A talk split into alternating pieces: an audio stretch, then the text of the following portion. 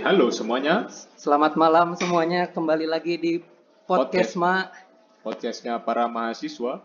Kembali lagi dengan saya Antonius Aryo. dan saya Dionysius. Sekarang kita mau ngobrolin apa nih? Halloween. Eh, bukan itu kemarin. Oh, bukan ya. Bukan. Oh, soalnya minggu lalu gua nggak datang yo. Iya, lu Minggu- digantiin. Iya, minggu lalu ada host lain yang menggantikan gua buat podcast Halloween. Cuman cukup lucu itu hostnya. Oh, Beda. cukup lucu juga yo. Hmm. Daripada gua men- lucu siapa? Lucu lu sih. Oh, aduh, boleh. Iya. Emang lu teman gua yo. Iya, Oke, hari ini kita podcastnya tentang apa nih yo? Tentang karir, bro. Karir apa tuh? Perjalanan, proses yang harus kita lalui, bro. Wah, Sebagai mahasiswa arsitek. betul banget. Itu kenapa bisa kita bahas itu, Bro? Ya, soalnya kan penting juga kan masa depan itu harus dipikirin dari sekarang. Betul juga. banget. Terus apalagi sekarang kita disupport sama narasumber yang sangat mumpuni sekali Hmm. yo. Udah wah siapa sih anak-anak arsitek yang nonton yang nggak kenal sama Iya, narasumber kita ini. udah top lokal dia ya. Betul banget top lokal kayak main game aja. kita panggil aja langsung kali ya yo ya. Langsung aja, Ini dia Pak Lemi. Pak Lemi. Halo, Pak. Malam Pak. Malam, Pak. Gimana kabarnya, Pak? Baik, gimana kabar? Baik juga Baik Pak. juga, Pak. Ya, semoga sehat selalu ya. Iya Iya, Bapak Pak. juga Bapak juga, Bapak ya. Pak. Lagi sibuk apa nih Pak belakangan? Lagi sibuk apa nih? Belakangan sibuknya ya mungkin semua mengalami PSBB dulu ya. Iya Iya. betul. Bulan Maret, bulan. Iya. Hmm.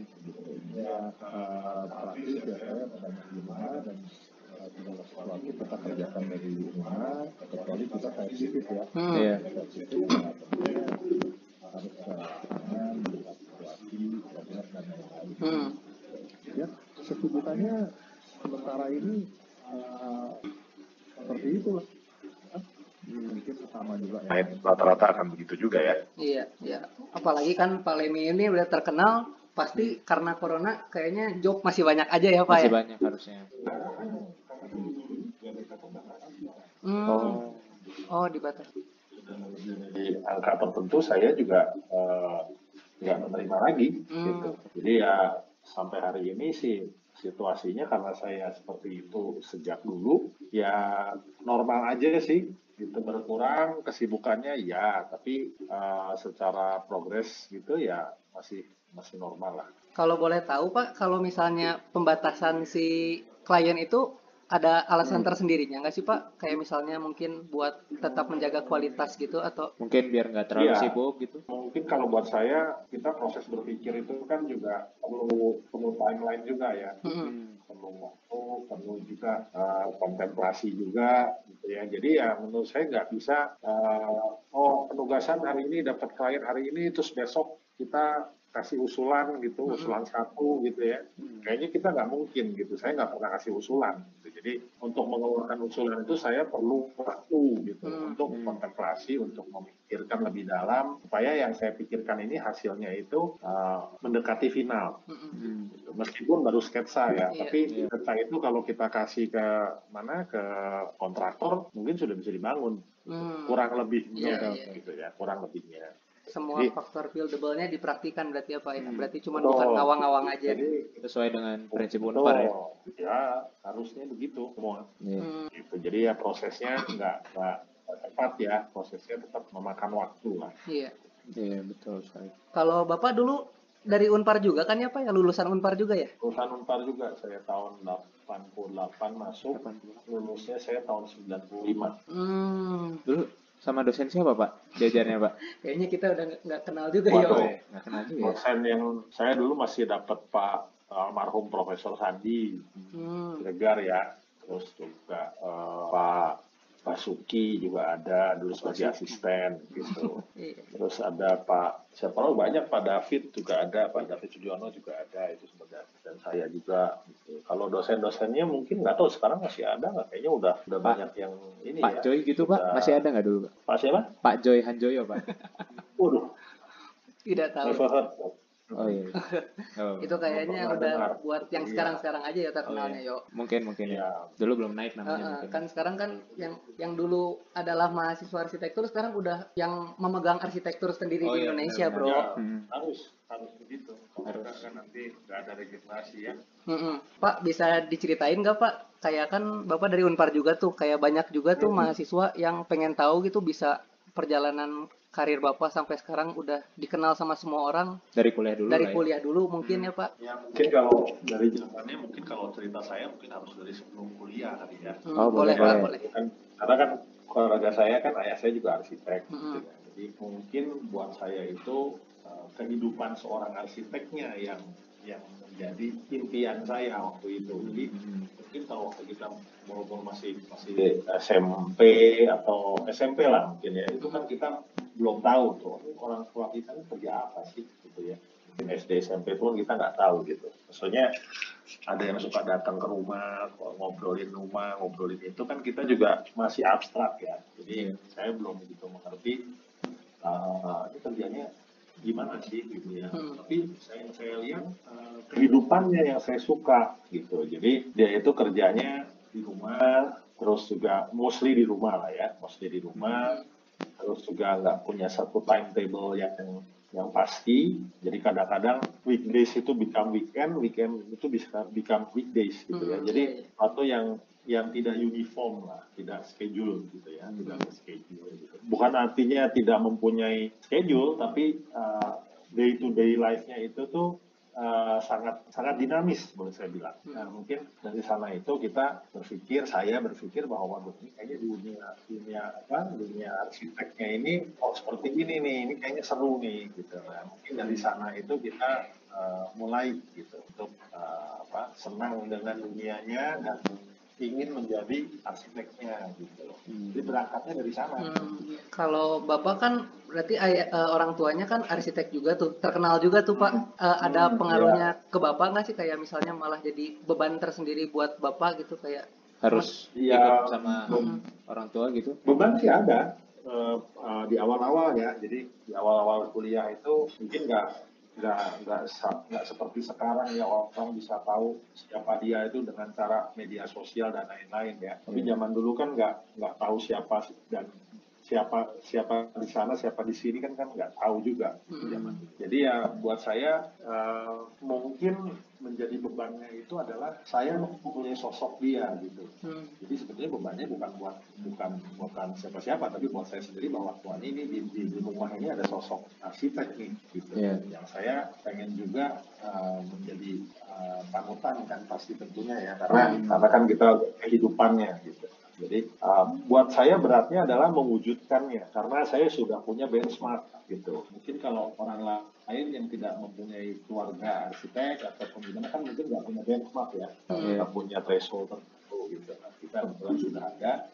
Jadi kita punya satu uh, threshold yang sudah mungkin lebih punya gambaran gitu. Iya. Mempunyai gambaran. Jadi saya pikir waduh ini mewujudkannya nggak gampang. Gitu. Ya uh, waktunya kuliah lima tahun saya selesaikan dengan tujuh tahun. Jadi ya tahun ketujuh saya baru selesai. Oke, Pak. Pokoknya harusnya kan lima lima tahun lah ya waktu itu ya dengan saya hmm, bisa masuk kan saya baru di sudah tahun 95 hmm.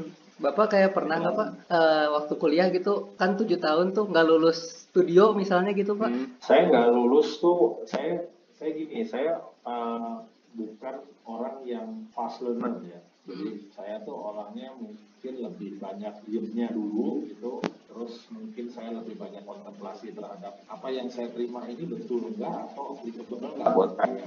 Jadi waktu kita masih pakai sistemnya tuh dulu SKS ya. Jadi semester uh, ada ada apa sih? Saya lupa singkatannya tapi di, dijatah gitu. Jadi dalam satu semester itu ada ada berapa SKS yang harus kita selesaikan nah, waktu saya semester pertama itu saya banyak nggak lulusnya Hmm. nggak lulus itu di di bagian yang sebetulnya uh, seperti bagian yang kayak matematika lah fisika lah gitu jadi yang sebenarnya ilmu pastinya lah ya kalau Iya. dibilang ya karena kan kalau kalau arsitek sendiri kan arsitektur sendiri kan ilmunya ilmu terapan sebetulnya ya Hmm. jadi eh, nggak ada kata salah nggak ada kata benar nah mungkin dari sana saya sadar akan itu saya mengambil eh, kredit semesternya itu lebih kecil nilainya jadi dengan itu saya harus menempuh hampir tujuh tahun Oh, Tapi berarti kecil gitu.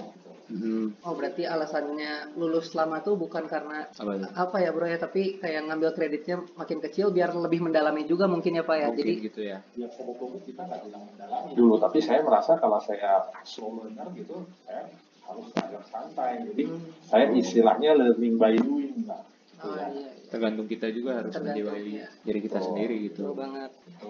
Berarti kalau yang ada yang tujuh tahun jangan kecewa dulu. jangan kecewa dulu mungkin Siapa kalian kecewa. Hmm. iya banyak soalnya pak yang kayak Contohnya gitu kayak Pak Lemi, Hotman Paris kan dulu kan tujuh tahun. Nggak nyambung ya Pak. Iya, sama kan tujuh tahun kok. terus pak nih bapak kan dulu udah kayak punya pengen passionnya ke arsitek itu sebelum sebelum dari itu ya sebelum saatnya bapak kayak harus memilih belum belum kuliah. Heeh. terus pas bapak akhirnya memutuskan untuk terjun ke perkuliahan arsitektur ini bapak pernah kayak ada menyesal nggak pak kayak salah jurusan gitu merasa juru, salah jurusan Enggak. Saya dulu yakin banget dengan jurusan ITB. hmm. Saya memang sudah ke mana-mana, saya mendaftar itu eh, ke ITB, ke Tarumanegara, ke Unpar gitu ya. Eh, yang dipilih itu adalah arsitektur. Saya nggak pernah berpikir untuk eh, mengambil mata ini ya, mata pencarian lain lah. Gitu. Jadi pilihannya hanya di eh, arsitektur. Single, ya jadi bukan multiple ya. Tapi ya ya udah, the only choices yang ada ya itu yang saya pilih. Hmm. Kalau habis kuliah gitu eh, langsung magang gitu. Nah, problemnya waktu selesai kuliah itu uh, keadaan tidak seperti apa yang diharapkan. Jadi karena kondisi-kondisi yang menurut saya keadaan politis, keadaan ekonomi juga nggak bagus pada saat itu. Jadi uh, ya tidak bagus lah saatnya Oke. saya itu ya. Di tahun 95 saya lulus. Jadi Indonesia ini istilahnya kita baru merintir eh, apa eh, merintis satu dua tahun terus kena dampak 98 dan lain-lain. Jadi akhirnya buat perjalanan kita ini buat perjalanan saya ya itu kayak bottleneck gitu. Jadi bottleneck itu hampir kira-kira lima tahun lah. Boleh dibilang baru mulai saya bisa merintis dengan dengan baik lagi itu tahun 2000. Jadi lima tahun itu ya jalan, tapi agak tertatih-tatih lah lima tahun pertama ya. Oh berarti waktu lima tahun itu sedang proses bikin biro berarti ya? Ya karena waktu itu saya berpikir eh, nggak ada yang mau. Saya, saya juga bukan bukan orang yang mau masuk ke biro orang lain. gitu ya. Jadi saya pengen independen karena saya melihat orang tua saya independen. Gitu. Hmm. Jadi saya pengennya independen gitu dari dulu. Tapi ya kebetulan sebetulnya juga karena keadaan yang pada waktu itu juga tidak ada yang mau mungkin menerima ya. Hmm. Karena kondisinya nggak bagus juga secara perekonomian ya, secara, secara nasional ya. Jadi akhirnya saya memutuskan sendiri. Bironya sampai sekarang itu pak? masih Sampai sama sekarang. dari awal wah Wah bisa. bisa tuh pak Sudah kayaknya berapa tahun ya ini? ya? Kita udah Sudah semester tahun lima. 95 lah ya. Iya. 25 tahun tuh 25 25 tahun. Mungkin ngambil salah satu dari kita bisa kali pak Iya bisa mungkin pak. Udah semester lima juga. itu ya. Ya kira-kira begitu sih kondisinya pada saat saya lulus ya. Jadi nggak nggak apa nggak begitu baik lah. kalau bapak sendiri kan jadi arsitek tuh udah lama ya pak ya Hmm. terus eh, problematika orang zaman sekarang tuh masalah tentang arsitek yang mencari identitas dirinya gitu pak Hmm. kalau misalnya bapak sendiri nih dari waktu awal lulus dan mulai bikin biro sampai hari ini tuh apakah bapak eh, memiliki stylenya bapak sendiri yang kayak mirip-mirip semua atau bapak mengikuti perkembangan zaman gitu pak kayak mulai jadi minimalisnya gitu atau gaya-gaya arsitek yang zaman sekarang gitu Sebetulnya kan kalau kita meniti karir sebagai arsitek itu sebetulnya yang dilihat adalah evolusinya. Hmm. Jadi pada saat kamu lulus atau pada saat kamu kuliah, kamu pasti mempunyai panutan. Panutan ini kan eh, kamu pasti cari-cari. gitu. Ini, ini, ini si A, si B, si C kan banyak gitu jadi panutan ya. Iya. Tapi tentunya kamu akan memilih panutan itu yang sesuai dengan sudut pandang kamu yang akan menjadi arsitek juga. Mm-mm. Hmm. Nah, dari sana pasti setelah lulus kamu akan terbentuk dengan berbagai macam uh, problem dari kliennya sendiri. Gitu. Mm-mm. Klien ini kan kadang-kadang ada yang kliennya satu orang diri, ada yang satu grup. Iya. Jadi uh, itu di sana sebetulnya diuji gitu, diuji mengenai uh, proses kamu berpikir, kamu bikin sesuatu yang bisa uh, please everyone gitu atau kamu membuat sesuatu yang uh, menurut saya yang bagus ini yang lain jelek Iya. misalnya. Hmm. Jadi nggak ada alternatif desain lah istilahnya ya kasarnya begitu. gitu. Jadi kita nggak ada alternatif. Tapi di sana kan sebetulnya diuji. Makin lama itu ujian itu makin dengan mudah kamu bisa lewati. Nah dari sana pasti panutan-panutan tadi yang awalnya itu apa eh, kamu adore ya. Jadi lama-lama kan itu kamu bikin branching yang lain gitu. Mungkin Hmm. pak pohonnya sama, pohonnya sama tapi dahannya yang mungkin berubah gitu ya. Iya. Nah, dari sana itu dibutuhkan evolusi, bukan bukan hari ini pohonnya pohon Kamboja, besoknya pohon beringin, Iya. atau Ganti-ganti yang terus nanti- aja ya. uh, ganti-ganti terus bukan gitu. Mhm. Jadi uh, dari pohon satu ini mungkin nanti akan akan punya varietas lain. Hmm. Oh iya, betul. Jadi bukan ganti DNA gitu, Hmm. tapi eh, atau ganti ininya ya, tapi dia akan muncul varietas. Nah dari sana mungkin setelah saya juga memahami saya sudah panutan dulu waktu kuliah gitu, jadi ada salah satu arsitek dari uh, India, dari Korea, terus saya Hmm. juga suka India, ya. Kami juga dari Boston itu. Hmm. Jadi dia dia cukup senior juga sudah waktu itu, tapi saya melihatnya kenapa saya tidak terlalu uh, mengambil arsitek-arsitek di negara barat lainnya, gitu ya. karena menurut saya di luar regional kita Indonesia, Hmm. karena memang bisa berkembang itu karena kalau kultur pasti berbeda, tapi dari climate, dari topografi dan ini ada kemiripan. Hmm. Iya. Iya, betul. Jadi kenapa saya suka dengan arsitek-arsitek dari India, dari Sri Lanka gitu ya, itu saya suka. Hmm. Nah di sana mungkin banyak elemen-elemen yang saya gabungkan dengan dengan apa pengalaman kita. Kita sudah terbentur dengan klien-klien gitu ya, jadi sudah ibaratnya teruji lah. Hmm. Hmm. Nah, Mazhab-mazhab seperti itu yang kita masukkan ke dalam desain kita. Hmm.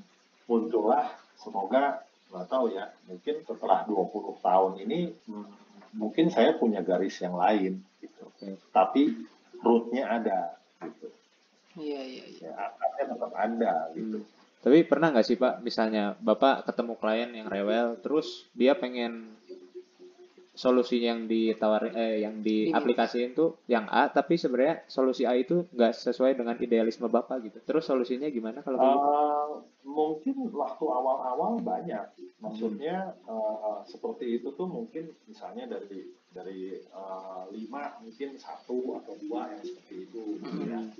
tapi makin lama makin tereduksi dengan sendirinya kan gitu karena orang akan melihat oh ini ini karakternya eh, si arsitek A ini seperti ini nih Oh iya. saya nggak bisa nih ini harus arsitek B gitu atau C Hmm. jadi dari sana kan akan tersortir sendiri Eh, atau kalau memang terlalu rumit kita harus bisa menolak Hmm. jadi Oh. maksudnya kalau kita against sekali gitu ya ber- bertolak belakang sekali kita harus berbesar hati untuk bisa menolak Hmm. Hmm.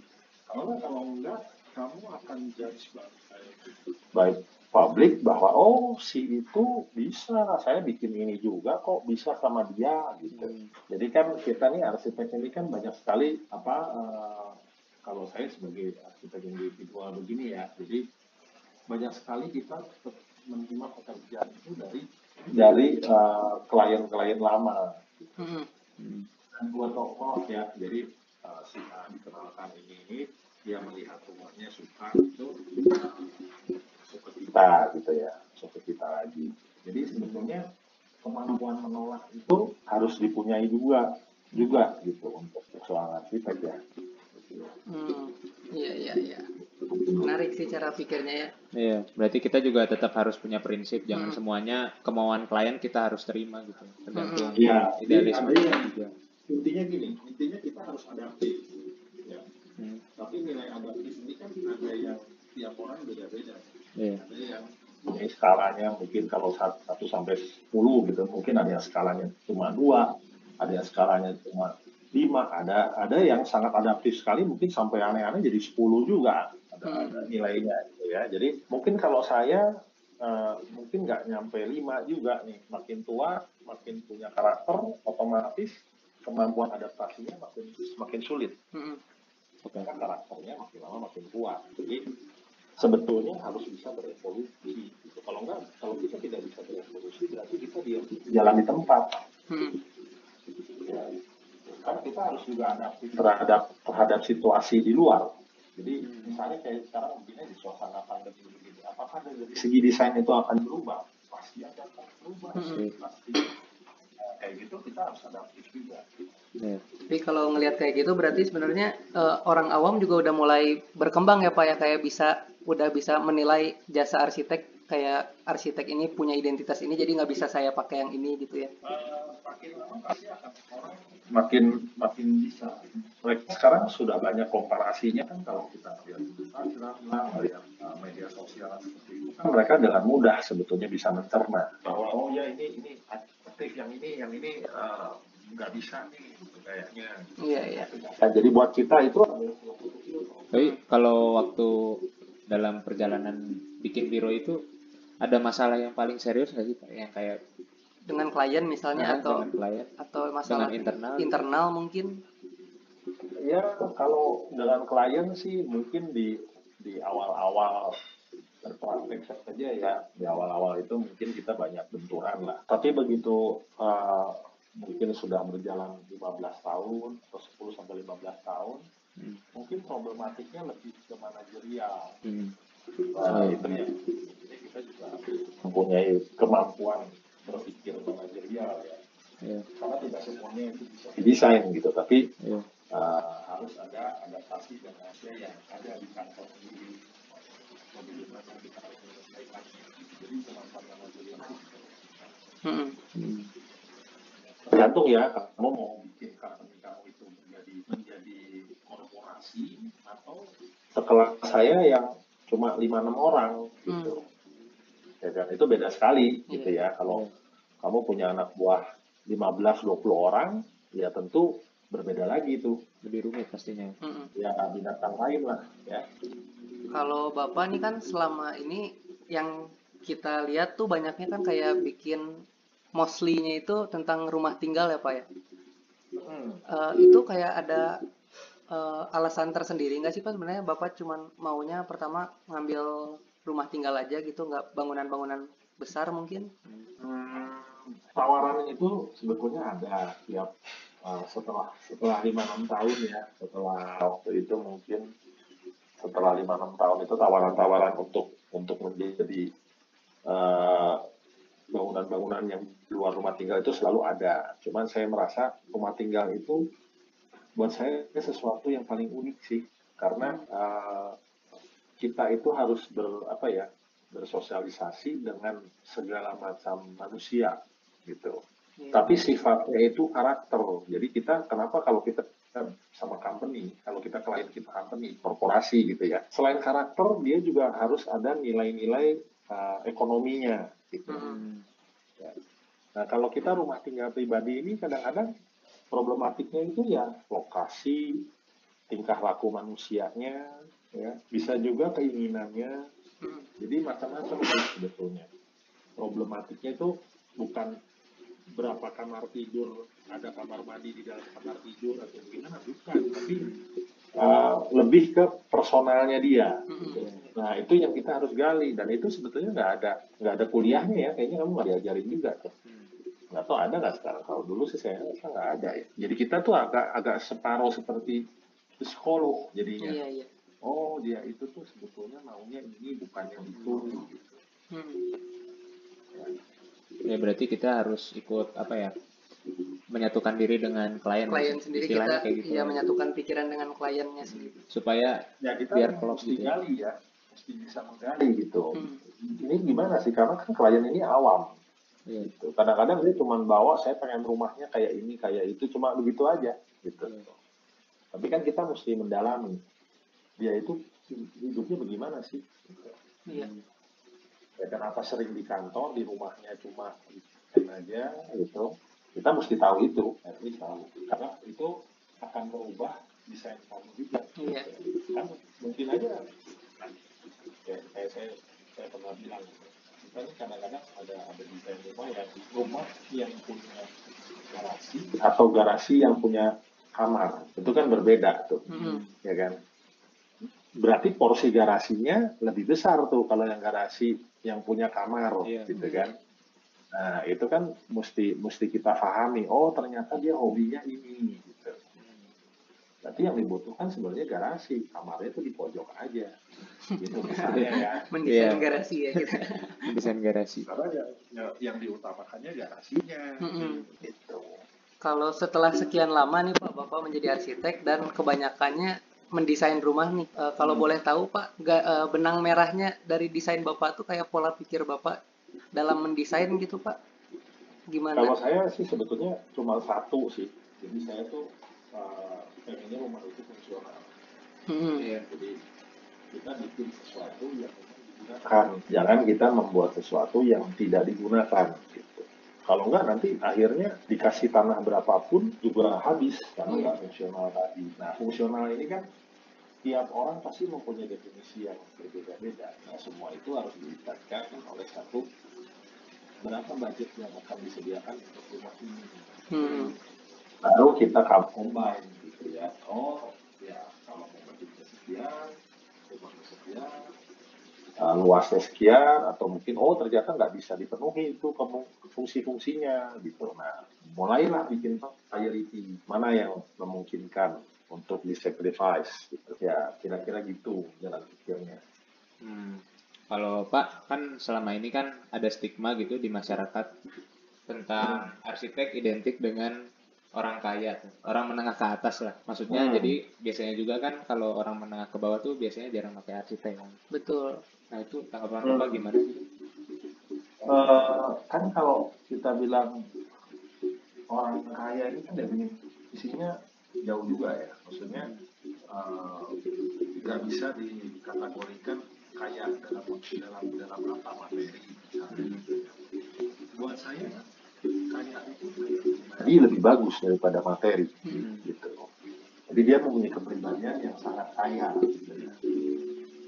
Nah, kalau udah kita ketemu sama klien dari seperti itu, itu itu lebih lebih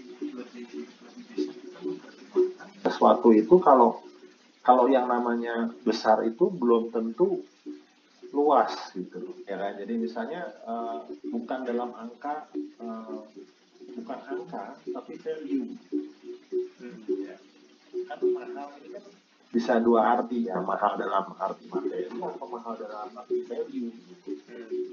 kalau saya makin makin lebih bagus kalau klien itu mengerti value-nya gitu.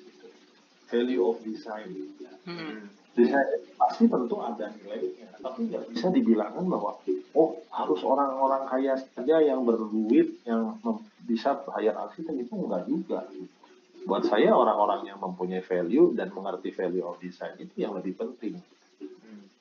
dan itu bukan uh, bukan semua orang berduit juga mempunyai itu mungkin bisa terbalik gitu. mungkin mereka hanya mengerti value itu di kalangan-kalangan yang sebetulnya ya di middle middle saja gitu mereka sudah mengerti gitu. karena kalau yang di atas itu mungkin mereka uh, ada yang mengerti gitu tapi lihat persentasenya lebih banyak yang di middle ya gitu dia mengerti value gitu. Tapi kalau misalnya si yang middle ini tuh dia tuh kayak eh, punya value-nya yang tadi tuh Pak. Tapi dia tuh untuk kalau yang kita tahu sendiri kan biaya tentang biaya hire arsitek itu kan cukup tinggi sih benernya ya. Dan dia benernya nggak mampu untuk meng-hire arsitek untuk memenuhi keinginan dia gitu. Tapi dia Gimana? punya value-nya gitu. Heeh. kan sebetulnya ah, kalau kita nilai dilihat dari harga kan belum tentu semua orang itu mempunyai satu benchmark harga mahal dan harga murah Iya. Iya sih.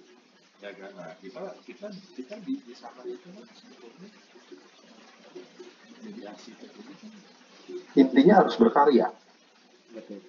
ya kan? berkarya dulu nih gitu berkarya terhadap lingkungan gitu dari sana kan baru baru kita melihat nilainya gitu. nilai-nilainya baru nanti yang yang uh, itu oh buat segini kalau itu bisa digunakan worth it gitu Mm-mm. bisa ya dia nggak bisa say no gitu Oh iya. berarti dia melihatnya oke kita budgetnya belum bisa tapi uh, I misalnya ya, Iya. Iya. ya kayak begitu lah. Tapi bukan berarti pakai arsitek itu mahal, nggak juga karena karena desain desain wise itu di mana-mana ada nilainya gitu.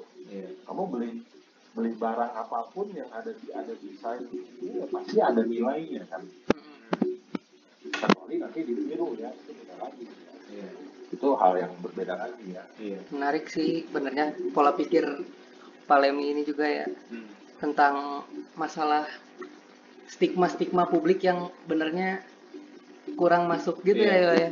Sebenarnya nanti kan bisa dibandingin gitu. Misalnya kalau nggak pakai arsitek gitu kan, pasti bangunannya kurang kurang bernilai, kurang fungsional lah, Mm-mm. kayak gitu kan harusnya. Berarti benernya itu apakah yang meng-hire arsitek itu berarti orang yang ingin eh, Ya boleh dibilang ya sudah mengerti desain. iya berarti dia menilai desainnya ya Pak ya. Hmm, paling kita sekarang udah banyak banget nih apa Apa? ilmu-ilmu yang kita dapat dari Palemi dan sharing-sharingnya nih. Oh iya. Tadi tuh benernya saya ada eh, kelupaan Pak, saya tuh ada punya pertanyaan ini juga nih.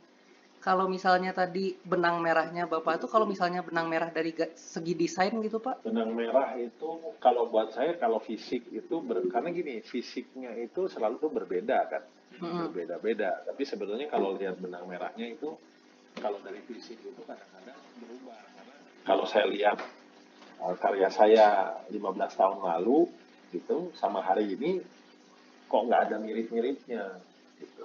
Nah, yang saya tadi bilang evolusi gitu. Kalau benang merah itu boleh dilihat sebetulnya hanya kalau buat apa ya bangunan ini tuh buat saya lebih bagus dirasakan gitu, daripada dilihat fisiknya. Hmm. Mm-mm. Dan kadang kan nggak bisa kita bilang, oh ini uh, benang merahnya uh, ada ada warna ininya atau ada warna merahnya, ada warna hijaunya gitu. Itu kan just a color. Mm-mm. Hmm. ya kan? Sebetulnya baru bisa dirasakan tuh kalau kita. Arsitek itu sebetulnya banyak jalan-jalan dalam arti melihat dan merasakan gitu. Kalau kita cuma lihat ya kalau sekarang sih kamu lebih mudah ya. Zaman dulu kan kamu mesti tunggu buku di perpustakaan untuk untuk buku A, buku B atau buku C gitu ya. Kalau sekarang kan kamu untuk detik kamu bisa lihat di layar gitu kan ya. Nah, tapi kamu kehilangan nilai kontemplatifnya. Kamu terlalu banyak yang dilihat. Nah, Kalau dulu tuh yang dilihat sedikit. Mm-mm. Jadi kamu bisa mencerna lebih gitu. Iya. Nah sebetulnya yang di- diharuskan sekarang itu sedikitlah melihat tapi coba untuk mencerna. gitu. Hmm. Jadi supaya apa? Supaya desain kamu itu nggak nggak skin deep gitu.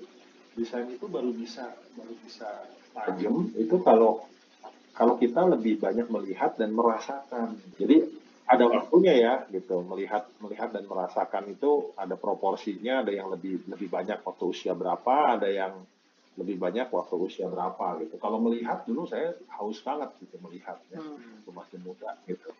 Tapi begitu saya usianya udah 40 lewat saya lebih banyak merasakan gitu. Lebih lebih suka merasakan dalam arti kalau kita ke satu tempat ah saya minum kopi aja di sini saya liatin saya sedikit bengong sedikit merasakan uh, atmosfernya atau apanya itu membuat saya le- lebih punya value gitu jadi kita melihat dari usia berapa itu sama ya.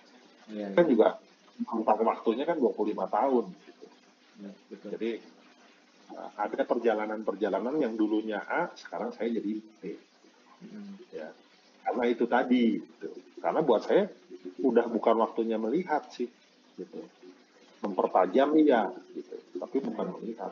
Berarti benar juga banyak kata-kata dosen ya pengalaman ruang itu lebih Penting. penting, daripada cuman kita lihat aja gitu. Lihat dari Google Street. Betul. kan ya. Iya betul. Hmm. Ya. Jadi kalau setiap ada rancangan baru kan kita harus terus Iya terus, bisa kita bisa terjun ke lapangan juga Ah. kalau bisa malah ya. Iya. Jangan cuma Betul, lihat karena street kan- view. Nggak bisa melihat itu kamu nggak bisa melihat space. Soalnya kita menciptakan space. Hmm. Ya kan? Kalau di dalam buku kita hanya bisa lihat dia pakai kamera dengan lensa wide angle. Iya. atau lensa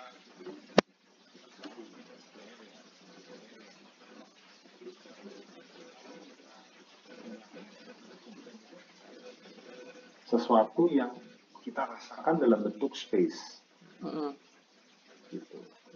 Ya untungnya di Indonesia ya kamu bisa jalan-jalan di Indonesia ini cukup bermanfaat sih saya bilang ya kan Banyak ya Pak? Apa? Variasi arsitekturnya. banyak kalau kita mau sedikit berpanas-panasan sedikit sulit gitu ya banyak tentunya ya gitu ya kalau kita duduk manis di mobil aja lihat mobil ya susah Mm-mm. ya kan kamu nggak bisa merasakan kemudian oh ya itu ada bangunan ini enggak tapi kamu nggak ngerasain gitu. Hmm, iya iya. iya. Wah, emang benar sih Apa? arsitek tuh butuh jalan-jalan. Iya. Nggak bisa kita kayak pandemi gini kita di rumah aja gitu. Kayaknya jenuh Kurang juga sih. ya. Iya betul banget. Sebagai Ya. mahasiswa arsitektur. Dan cara jalan-jalannya ini mungkin ada pertanyaan dari Michael Lim nih Pak. Apa tuh? Eh, katanya gimana cara masuk eh, Land Rover Community Pak biar bisa jalan-jalan juga tuh. itu nggak ada Konteksnya. hubungannya biar bisa jalan-jalan katanya out of context Iya, dia ada nanya juga. hubungannya. itu eh, itu kan itu kan hobi kalau itu Ah. beda gitu. ya kalau itu hobi yang saya pakai buat jalan-jalan dengan mata saya Oh, iya. itu bukan itu kan beda pakai kijang aja bisa kok kalau gitu kan gitu nggak usah pakai Land Rover Iya. Iya, iya.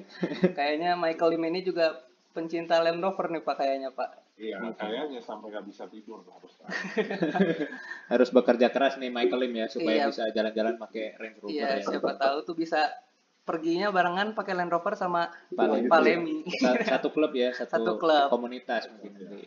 Kalau Bapak sendiri ini kan arsitek nih identik dengan pekerjaan yang sangat-sangat sibuk gitu Pak. Kalau Hmm. untuk membagi waktunya dengan kayak tadi kehidupan Bapak ikut komunitas dan lain-lain itu oh iya.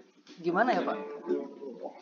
enggak lah kan sebetulnya gini kalau saya itu kan memang bukan bukan apa ya kalau saya sih nggak bilang itu komunitas karena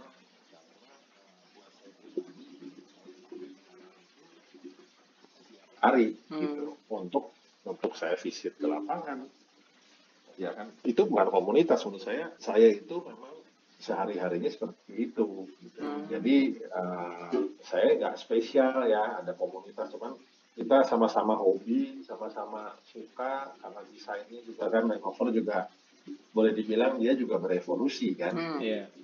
Ya kan dari tahun 48 sampai terakhir nih 2020 kan ada evolusinya tapi karakternya ada Iya, gitu. Nah itu kan sesuatu yang uh, tentunya seorang arsitek pasti juga akan akan mempunyai uh, satu pandangan platform yang sama dong mengenai desain, Iya, Iya. iya. ya kan? Gitu.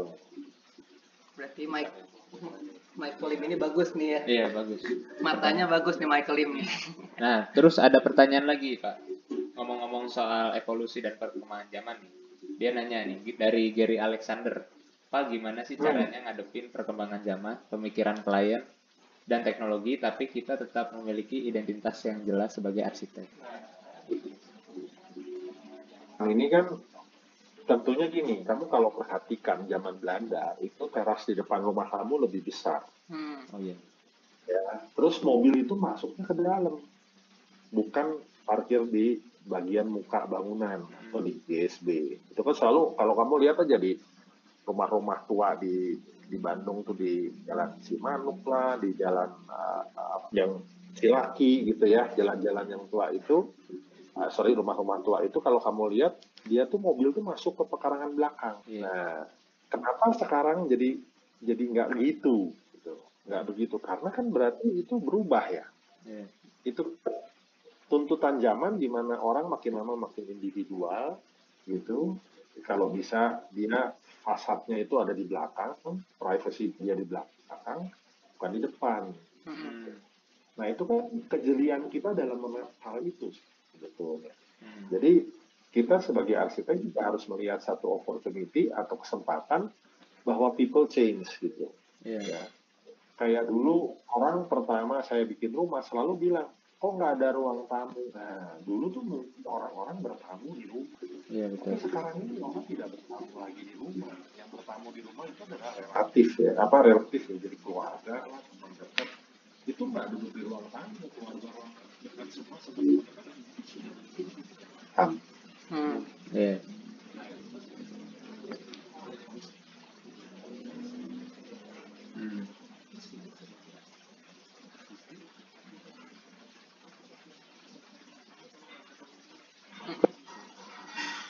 Iya, iya. Tuh, Jadi sebetulnya bertautan sekali gitu. Nah sekarang masa pandemi, pandemi ini yang namanya pandemi ini kan kalau saya lihat yang namanya pandemi ini kan bukan bukan sekali waktu aja. Tahun berapa kan sudah ada pandemi juga tuh tahun uh, ada apa flu Spanyol atau apa ya Iya. gitu ya Iya. itu kan udah ada tahun 20 atau tahun berapa gitu ya. Nah, ini kita juga harus memikirkan adaptasi desain juga. Sekarang aja kita lihat di mana-mana harus ada tempat cuci tangan di depan rumah. Tentunya itu adaptif adaptasi terhadap desain juga. Nah, maksudnya berevolusi gitu. Hmm. Ya kan? Jadi hal-hal semacam itu yang yang kita mesti bisa uh, mempunyai kemampuan untuk melihat Iya. hal-hal itu gitu ya. Iya, iya. Mungkin terjawab. gitu. Oh iya. Tuh Ger, Tuh, dengerin Ger. ya. Dengerin tuh wejangan-wejangannya tuh.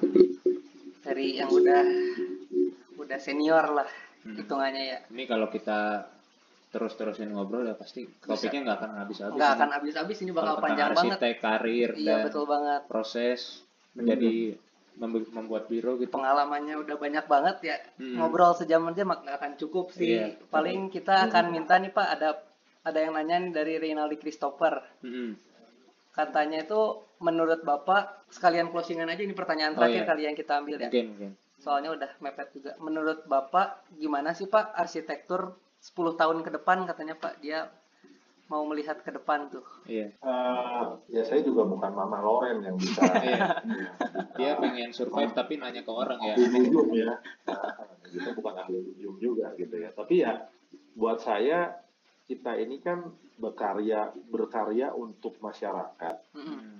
Nah, masyarakatnya seperti apa, berubah atau enggak itu yang kita harus bisa melihat sih gitu ya. Jadi uh, uh, jadi sering-sering aja kita apa uh, menurut saya harus berempati juga ya. Jadi kita bisa lihat oh problematiknya begini, solusinya begitu gitu ya. Apa yang mereka uh, punya kendala seperti apa gitu ya. Kita kita mesti sebagai contoh aja ya. Saya tuh punya klien yang dari kecil tinggalnya di salah satu jalan kecil boleh dibilang gang sih menurut saya Uh, dia dia meng-hire saya sebagai arsitek tapi dia nggak mau pindah keluar dari sana Hmm. nah ya saya tetap harus membuat sesuatu buat keinginannya dia uh, dengan kenyamanan yang dia inginkan gitu Hmm. Dengan site dan lokasi yang menurut saya sangat sangat kecil dan dan ya uh, buat buat dia itu lah hidup dia. Hmm. Iya. Nah kemampuan semacam itu yang harus kita kita gali ya, jangan kita apa, jangan kita buang gitu, harus kita pupuk malah sebetulnya. Ya, jadi ya saya pertanyaan yang tadi itu yang buat saya tuh apa, buat closing juga, tapi juga sebetulnya kemampuan manusia sebagai arsitek setiap individu pasti berbeda-beda. Hmm. Tapi kemampuan kamu untuk menalar, eh, melihat yang lebih tajam untuk lingkungan itu yang lebih penting sih Oke. menurut saya. Karena desain itu nanti keluar dari sana. Tuh Rinaldi kejawab gak? Renaldi kejawab ya harusnya ya. Pak. Gitu ya. Calon. Mantap katanya. Hmm. Mungkin buat closingan sekalian Pak ada wejangan-wejangan gitu buat para calon-calon arsitek masa Mahasiswa depan arsitek nih. ya. Hmm. Ya, ya mungkin eh, banyak banyak belajar di di luar kampus lah ya. Hmm. Maksudnya dalam arti banyak melihat lah. Kamu dalam taraf ini kan taraf melihat dan merasakan. Jadi melihat saja salah, tapi kamu harus merasakan. Hmm. Jadi eh, kebetulan kita tinggal di Indonesia, banyak sekali yang bisa dilihat dan dirasakan. Ya kamu pergunakanlah kelebihan ini sebagai apa? eh, sebagai apa namanya ya value gitu ya, Iya. untuk supaya kamu bisa lebih lebih adaptif terhadap situasi yang nanti ke depannya seperti apa gitu. Iya, kita iya. nggak tahu. Hmm. Pesan-pesan buat para arsitek muda sekaligus ini penutupan acara nih tamu paling spesial ini kita taruh di Paling Akhir- paling akhir ya. Paling akhir spesial. podcast mah iya ini episode terakhir podcast mah juga Pak. Iya. Kita taruh Bapak di terakhir yang paling spesial lah pokoknya Iya. mah Supaya membekas ya di membekas di hati-hati para penonton podcast mah sendiri. mahasiswa arsitektur terutama ya. Iya betul banget. Arsitektur Unpar. Mm-mm. Ya, Semoga bermanfaat ya. iya. Ya, pasti dong. Pasti bermanfaat lah. Kalau yang dengerin dari awal sampai akhir pasti bermanfaat. ya paling mungkin segitu aja sih Pak. Kayaknya kita bakal udahin juga podcastnya udah mendekati Oke. waktu selesainya juga. Waktu selesainya, waktu live-nya ya. Iya. Soalnya nggak Eh, bisa iya. lama-lama ya. Betul banget. Ya paling kita mau ngucapin terima kasih aja Pak udah mau meluangkan banyak, waktu buat Sudah. podcast Ma juga. Terus Semoga- makasih ya. juga yang lain yang udah nonton. Iya dan yang nonton akhir. juga. Paling kita akan tutup aja podcast Ma ini. Sampai jumpa di lain kesempatan juga ya Pak. Sampai jumpa di Siapa lain tahu kita kesempatan. bisa ketemu di biro Bapak. Ya. Ya, Sukses ya. selalu, Pak. Ya, sukses selalu. Sukses, sukses ya. juga buat teman-teman yang nonton ya. dan lain yang nggak nonton juga. Ya, ya sudah. Bye. Bye.